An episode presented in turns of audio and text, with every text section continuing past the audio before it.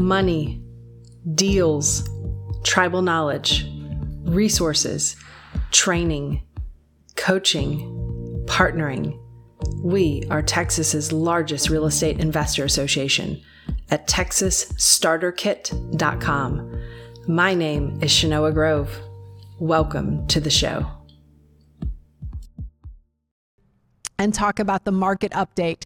So at Texas REIAs, you guys get to benefit from me being a geeky left brain, uh, dig into the numbers and dig into all of the uh, market reports that come out every single month. So I've got kind of a mixed report. So uh, I have uh, two of the major cities, uh, Houston and Dallas but San Antonio and Austin and the full roll up for Texas has not yet been reported. So uh, as we go through the presentation, you'll see when it's referencing September data and you'll see when it's referencing October data. So um, if you guys are following us online, uh, every, you know, as soon as this data comes out, we're putting it in front of you guys just because we want you to know what's happening in the market. And we've kind of seen some very interesting things uh, throughout the market over the course of the last several months. And I, um, recently read an article about uh, some of those things. I'll share it with you as we go through. But I will tell you that this is the best year that we have ever had. Uh, here in Texas and, and in real estate. And it's been an absolutely beautiful uh, adventure to be able to watch it, and especially for uh, spending almost two decades investing, uh, watching many of the assets grow up in value and uh, really double, double in value and double in value. So, how many of you guys own a little bit of rental property? Yes. How many of you guys have owned that rental property for more than five years? Yes, for more than 10 years. That's a beautiful feeling, isn't it? You see her, she's the one with the biggest smile on her face, right? Because that value has probably doubled at least once, if not twice, over the course of the last 10 years. Is that roughly correct? She's like, I don't want to say because I don't want anybody to follow me to the parking lot. She's like, I may not be smiling anymore then. So, sir, are you with her? No. Would you like to be? now that you know, uh, but but please, uh, I want to do I do want to protect everyone's uh, safety and privacy. So um, yeah. So, but this has been the best year ever, uh, especially for those of you all who have been buying and holding and watching those property values uh, double and double.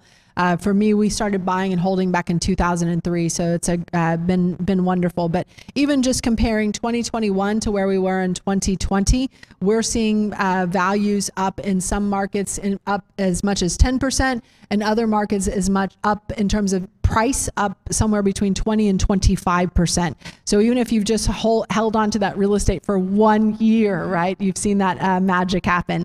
And then when we talk about the best year ever, we're also talking about the number of sales. So the number of sales in many markets are going to be up somewhere between 10 to 15%, uh, including this, uh, including this market here. So one of the reasons why we are seeing that the market go up so much is why? Why? Why why is our market going up so much in terms of value and in terms of sales? Supply and demand, right? It's the basic economics, right? When you have very low supply and you have a extremely high demand, what naturally happens with prices? They just naturally go up, right? So are we going to continue to see that for a while? We're going to continue to see that for many, many, many years. And there's several uh, different reasons why. In fact, I've posted many of those uh, reasons on the slide here. So I'll put it in uh, full keynote uh, mode so you guys can see what's happening and, and, and, and why this is happening. And I'll just uh, uh, read through some of them as we go through. So the uncertainty in the market. Uh, certainly stopped a lot of homeowners from putting their properties on the market, right? Uh, the uncertainty of the market. How many of you guys did a home improvement project in the last 22 months? Made your home more beautiful, right? Your home's your sanctuary. You're in it all the time, right? So so you're doing things to make it uh, more beautiful, and you probably have refinanced your house maybe in the last year or two, right? Um, so that's been happening as well. And then you're, if you've thought about putting your property on the market, you may have said, "Well, gosh, I'm on Zoom meetings all day. Where am I going to go when I when I have a buyer that comes by, right? And am I going to have to hand sanitize the entire house?" When that buyer does come by. So some of the fear around that and some of the uncertainty there. Those low interest rates have obviously motivated buyers to get in the market. Those low interest rates have also caused owners to refinance. So as soon as we got out of the shutdown, I think everyone said, hmm, I think now's a great time to buy a a house, right? So that's what we see, saw a lot happen in 2020. It's continuing into 2021. And the last market cycle uh, definitely changed how builders develop forever. Uh, so, what does that mean? Does anybody know what's happening in terms of banking when it comes to banking and um, lenders uh, giving builders loans on lots? There's a limit, there's a cap. Wouldn't you think that with all of the demand that we have, that that builders would be building like crazy right now? Yes? There's a cap on actually how much they can borrow to even just get that lot loan now, which is pressing the inventory down even further. So, um, you, know, you know, what's crazy about this is this is all a result of the 2008 financial crisis. So, uh, right after that, uh, uh, um, uh, um, uh, Dodd Frank came out about three, maybe four years after. Uh, well, I think it actually came out in 2013, 2010.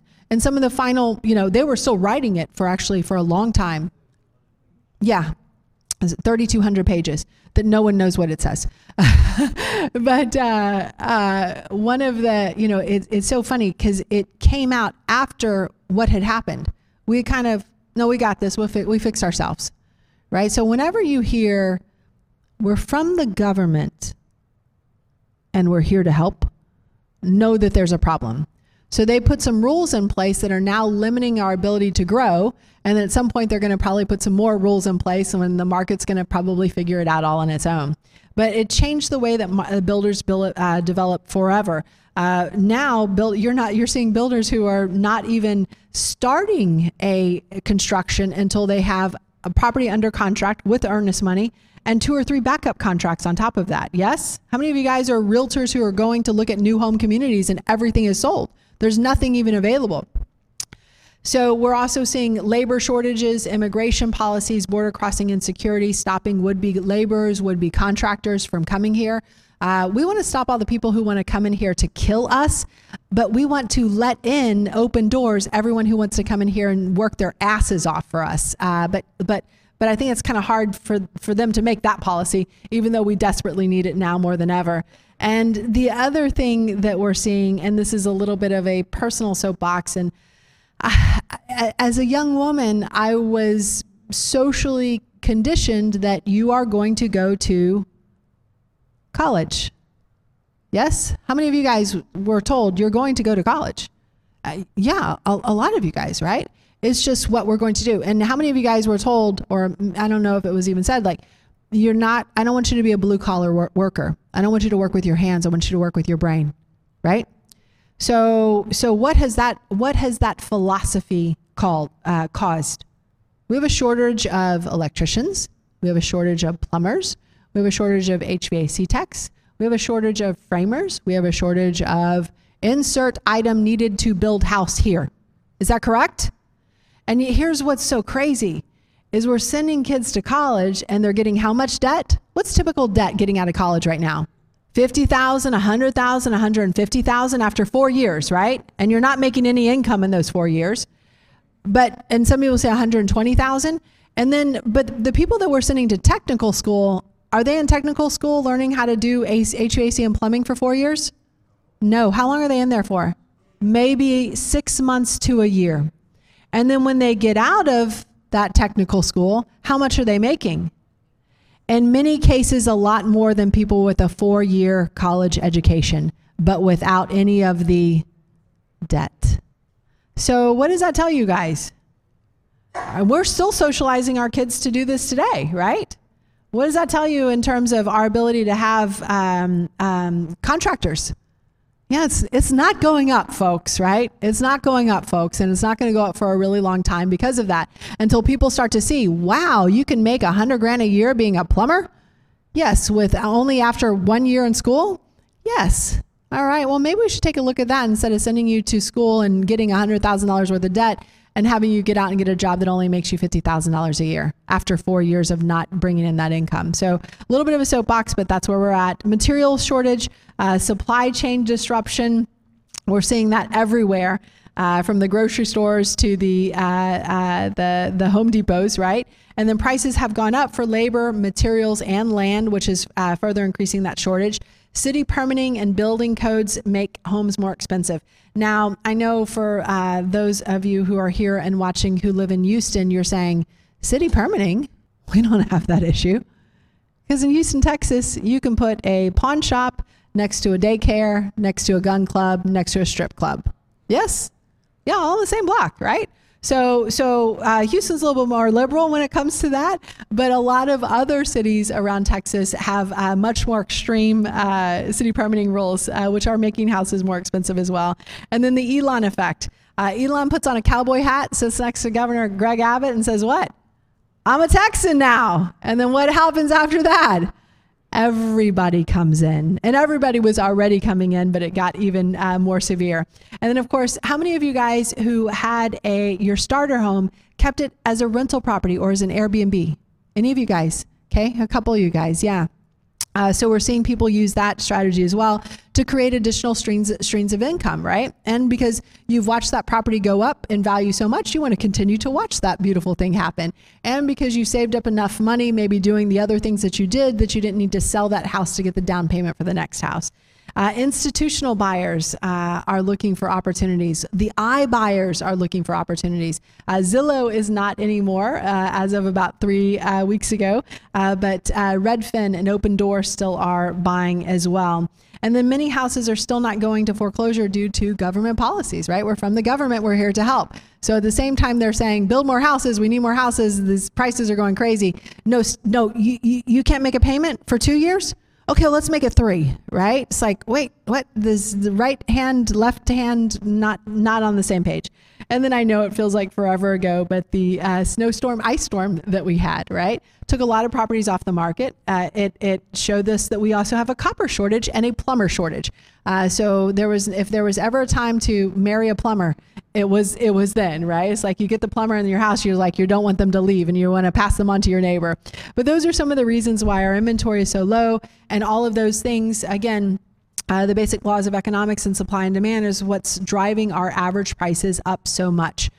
And as we look at the data, I'll tell you the average price last month for all of Texas, $370,000, which is up 20% versus what it was this same time last year. And this same time last year, was it up about 20% as well? The answer is yes. So, for those of you guys who own properties, it's been a beautiful time over these last several months.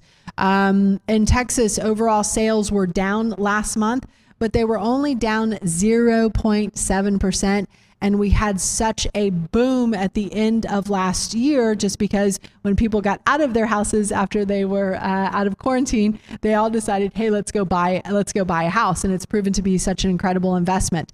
Uh, pending sales, which is our closest leading indicator of closed sales, was down two and a half two and a half percent versus where it was the same time last year. But these numbers are still amazing. So what does that mean? The year to date numbers for Texas, uh, the year to date sales up 9% versus where they were last year. And the year to date average price up 20% versus where it was last year. And let's see here. Let's talk about Houston for a moment.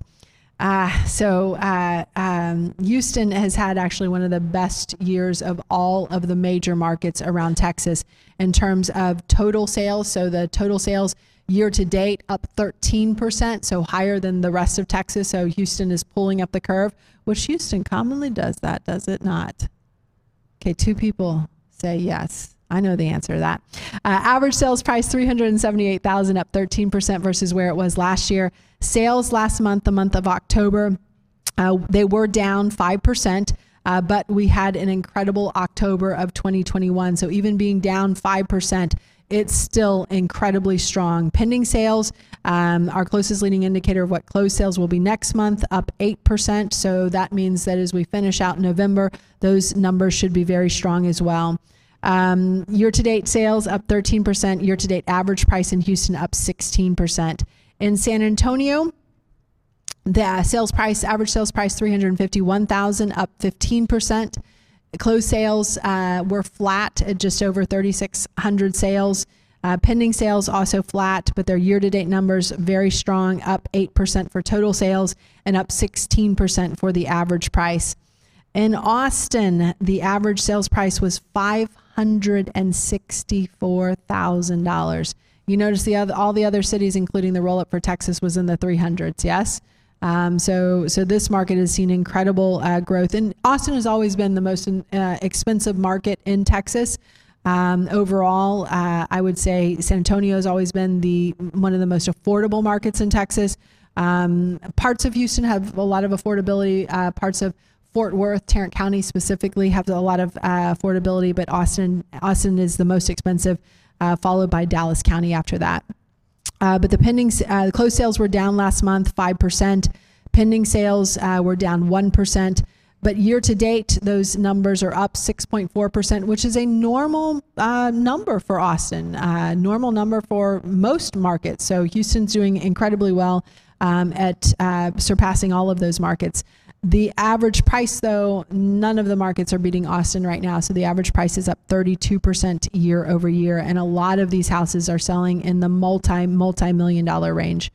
For Dallas, that average price was 415,000 last month, a month of October, up 15% year over year. The closed sales were down. Dallas took the biggest hit, but Dallas also had one of the biggest run ups last year as we were having uh, some of those, uh, uh, the most uh, up until 2021, the best market that we had ever had.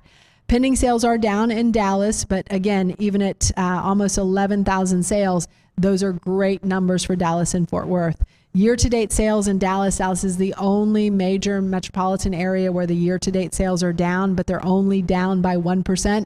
Versus if you looked at 2020 versus 2019, and I don't have the number off the top of my head, uh, and, and I don't have it in this presentation, but I want to say that average price, I'm sorry, the total sales were up around uh, 10% or more. So again, that was a blowout year because normally sales are up in the range of three to six percent for uh, Dallas. So even being down after that blowout year was not something to be too worried about. Uh, year to date average price was up 21 percent uh, versus last year. So uh, those numbers are still strong.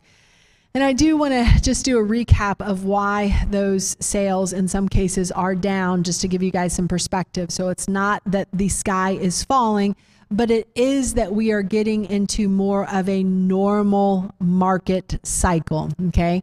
So when we see some of those numbers not being as strong as they were month over month, uh, I don't want any of you guys to work. I don't want any of you, le- especially my left brainers, who are like, I thought now was finally my time. I thought I knew everything, right? But it's already over. Uh, no, it's not. We're still in for a very strong uh, finish to 2021 and also a very strong 2022 because our inventory is not getting bigger. Uh, it's it's it's bouncing around this one to two month range uh, which is which is about uh, 20% of what our normal range is, which is about a six month supply of inventory. Right now, most of the markets in Texas are somewhere between one to two months supply of inventory, which means if we stop listing properties today, we would be out completely out of an inventory of homes to sell in somewhere between one to two months. Whereas normal historically over the last 40 years, that's been closer to about six months. So uh, those prices are going to continue to go up, continue to go up. And um, I've got a slide here that shows why some of the sales are down. And again, it's primarily because once we got out of lockdown in 2020, everyone said, hey, I think the next right decision is to buy a house. And we're uh, uh, those sales surged, and now they're kind of more in a normal range. So, guys, as we get ready to uh, transition, I want to let you all know something that we've changed as part of the Real Estate Investor Association. So, the way that we used to fulfill our membership into the association is that we would just ask you guys to come back, and every month we'd give you about, you know, good information, right? We give you about three hours worth of information every single month. And then after about somewhere between a year to three years, you'd be ready to be a real estate investor, right? You finally have enough money to be a real estate investor.